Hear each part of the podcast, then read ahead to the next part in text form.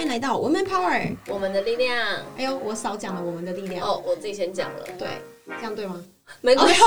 好，这样不够自律。对，对我今天是 S 今天要姐表现自律和不自律的差别。对，我是 S 姐，你是爱爱爱爱二啊杀。 好好的。我们今天想来跟大家分享所谓的自律不自律，因为其实很久很久以前，但其实也没有很久啊，有个前一影阵子啊有，个 YouTube 影片叫 Nana Q，对他弄了一个，就是自律的一天是怎么很夸张没有的？他好像下一个比较猛的标题，自律的人是怎么生活一整天的？或是自律的人有多可怕什么之类。我哦我记对得对对对，自律的人多可怕，我我然后上新闻。对我想要提，这是因为我自己是深度的小红书爱用者，我不知道大家知不知道这个啦，但是这是一个中国，它是有点仿 IG 去做的一个他们的 app，然后里面其实非常非常多的短影片，还有他们当地的人自己去上传的一些自媒体，然后我发现中国人都非常爱用呃这样，就是。呃，自律的人有多可怕，或者对是不喝水的人有多可怕，喝水的人有多可怕，他就想要投射让大家有点焦虑，说哦，你不这样做很危会险。对，然后他就说他一大早起床，然后冥想啊，对对对，然后整也不用什么保养品啊，就是我，我觉得他把这东西有点贩售一个太过焦虑的东西，然后呢就很重中国人，可是我觉得台湾人没有那么好被洗脑。所以就很多人就拍说自律的人有多可怕，对一起床睡到自然醒，哎、那个我有看，你有超看多过？人改版的、啊，哎、那个有一个是不洗澡版本，然后有一个是呃很晚起的，很晚起床那个。然后还有什么都不工作啊，然后也不洗澡，就都有啊，各种版本。我觉得大家真的比较喜欢真实的，对啊真实的，就是不要再给我一些那种太过刻意的，然后有一点真的偏向营造的假象。所以，我们今天要讲的这个主题是自律的人怎么过一天，是要分享我们自己真实的自律的时候，就是我们我们自己的认知的自律是怎么去定义我们自己的一天。对，我要先讲个前提哦，我们的方式不代表你一定是要这样哦。对，但可以所以参考。对我，我觉得其实娜娜 Q 讲的东西没有不好，对，但她可能七天一个礼拜七天里面，可能有一两天是这样，可能有几天不是那样。对，可是你看了好像是这样子的，这个人每一每一天天或一生都在这样。对，呃，这样真的很可怕。我是另一半，我肯定会被吓死、欸。然后我想要打个电话，我想要晚点起床，然后他就起床了，我、哦、这对个压力超大的，对，超然大。后所以就算他安慰你说哦没关系没关系，那那是我，你不用这样，但是你们俩是一起生你还是有活，对啊，就跟如果有有人在你旁边一直叹气，他 说他说他说那是他发泄的方式。我又知道你在讲谁了 没啦。有没有，我在开玩笑。哦然后好对对，我就感，然后我我就会想说，哦，好好，然后你你懂就吗压力很大，对，我就想说，哇，是不是我们又让他压力太大，还是什么之类的？他这样会不会听到被银色员工？因为他是帮我们剪辑 podcast，的你自己把名字讲出来， 他等一下在姐姐就听到了。没有，这这是真的，就是其实一个人的行为能量会影响周遭人。有，因为我对昨不对我我我听到你在跟他反应的时候，虽然你是非常礼貌客气问，哎，为什么你会一直叹气呢？其实我就知道你觉得压力太大不了。是， 我在想是我们给他太多压力吗？嗯还是其实他这自应己该给自己压力你？们这应该不用问，应该是就是我都们吧有， 都有。其实不是我们是学员，因为最近对对有可能，就最近招生压力有点大啦，就是请大家见谅这样。对，但是要跟大家分享一下我跟 Elsa 不同的自律的一天，但但这个不代表每一天，所以我跟你大家分享是几种我的版本，对，我差不多也是这几个 version 在 run 的。我们两个有一点点像，可是又不太一样的方式。对，举例哦，就是我也会写写那种一一天要做的 checklist，对，然后写完以后，哎，然后就今天完成了，觉得很爽。可是我写这些 checklist 的前提是我已经集结了很多事要做，所以有一个 checklist。对，你懂那个感觉吗？ 就是集结很多事要做到。有的时候你可能刚好有一天放空，我说我的放空是我可能醒来哦，我就刷手机，然后刷刷刷刷，然后继续睡，对然后再再醒再睡，然后这样待到中午十二点。我认真的，哦，我也会这样。哦，我有发现，我这几天跟你做的时候，我有发对，现。有时候会这样，我其实也会这样哎、因为那其实这一个程序是你舒压的过程。对对，因为可能前一天或是干嘛，你就觉得太太太辛苦了。对，然后也有可能我可能七八点就起床了，然后你就看到我在客厅看书，而且有的时候就是你起床那个躺着，你不是真的在睡，或者你可能会脑中会浮现一些事在想，大对方然向后的想说，那我大概等一下几点要最几点最晚做完要起床或什么，就开始有一些很多那种脑里的声音。对，对，所以我不是每一天都起来什么冥想、看书，不是。然后我以前的习惯是晚上睡前看书，嗯，但是后来我转成我比较喜欢白天的时候，脑袋太多事情在乱的时候，我想要让自己安静下来，我就看个几分钟的书。它算是你切换的一个啊，点对，对，切换了一个点，然后可能中午过后吃完东西，因为我早餐要吃三份，所以我的自律就是我早餐会吃三到四份。哎、我讲他真的吃三份，我没有在开玩笑。然后每次叫早餐，只要没有帮他降两种，我讲两种是说一个是萝卜糕，然后一个是什么蛋饼。蛋饼还要加吐司跟薯饼，对，如果没有两项的话，他就会自己等他吃完再去做什么煮做个泡煮面个啊、泡面，然后做个煎蛋还是什么一大堆，就是我一定要吃四份早餐，很然夸后张。三到四份，然后我就会一整天饱饱饱饱饱，我可能这样吃一吃，吃到那一点或两点哦，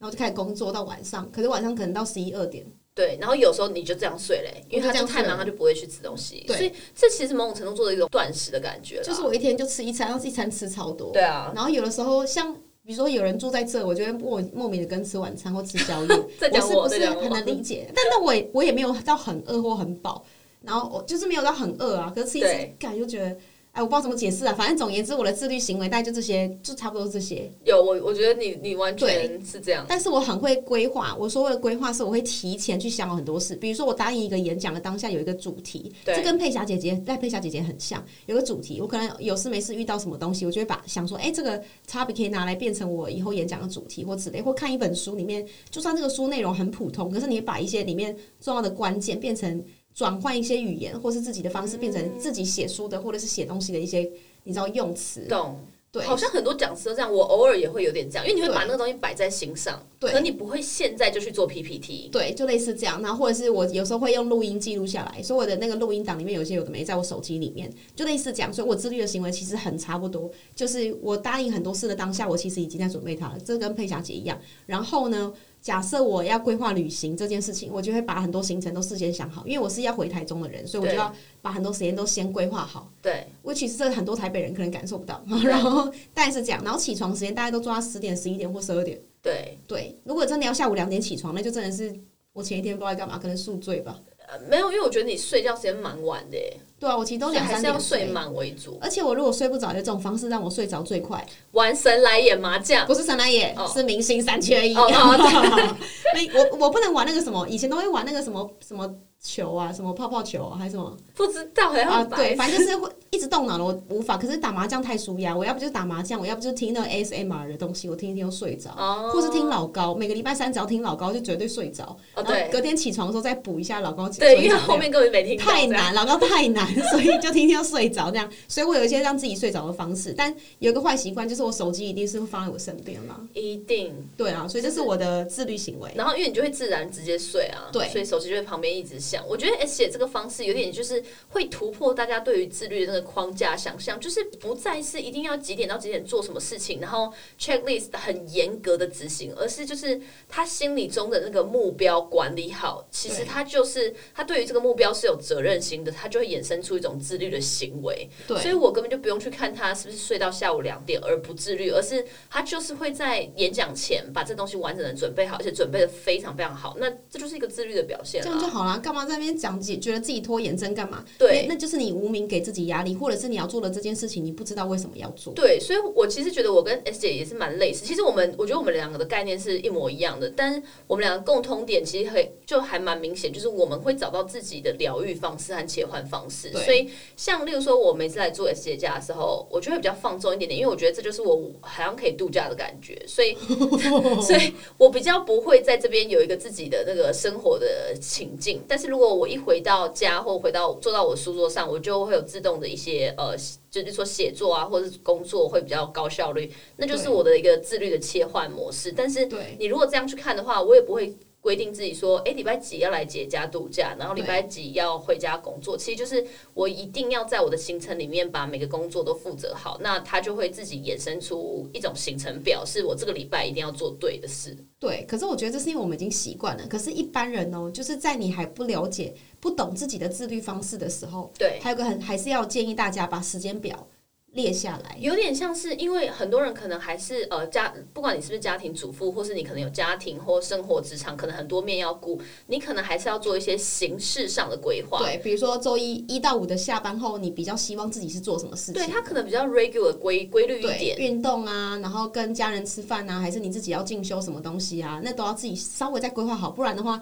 你的时间就会被别人安排。对，我觉得大概是你自己很有这样子的规律久了。如果你真的觉得习惯的话，那那就是你自己的自律方式。那对如果当然你可以更驾轻就熟，或甚至你跟我跟 S 姐一样。比较没有另外一 半，然后比较没有一些，就是说呃其他的责任，就是说小孩啊，或是另外一半要负责的话，那你就可以跟我们一样比较弹性的自律方法。对啊，的确是，所以这是需要缓一步一步练习的。因为其实以前的我在还是上班族的时候，我的确是蛮自律的。那个自律就是我真的每天晚上排的事情是很固定的，哦，对对对，以前我对在上班的时候好像也是这样，对因为然后其实六你日能也有是时间就是那一段而已、啊对，你就会珍惜那一段。那有时候就安排出去玩啊，或约会啊，或是跟朋友聚餐啊，还是去夜店啊，这些全部都会安排好。啊对，可是这些在安排好以后的这些执行上，你不那个压力不会很大，是因为你一直在完成自己设定的一些事，其实很有对成就感的。对，我觉得成就感是自己自律的动力啦，所以对不要太用一些呃外在的框架，然后把它以为那个可以变成你的动力，那只会变压力，对，什么每个月看一本书啊，然后怎样怎样，没有看一本书没有意义，还不是如变成习惯。对一个习惯，或者是你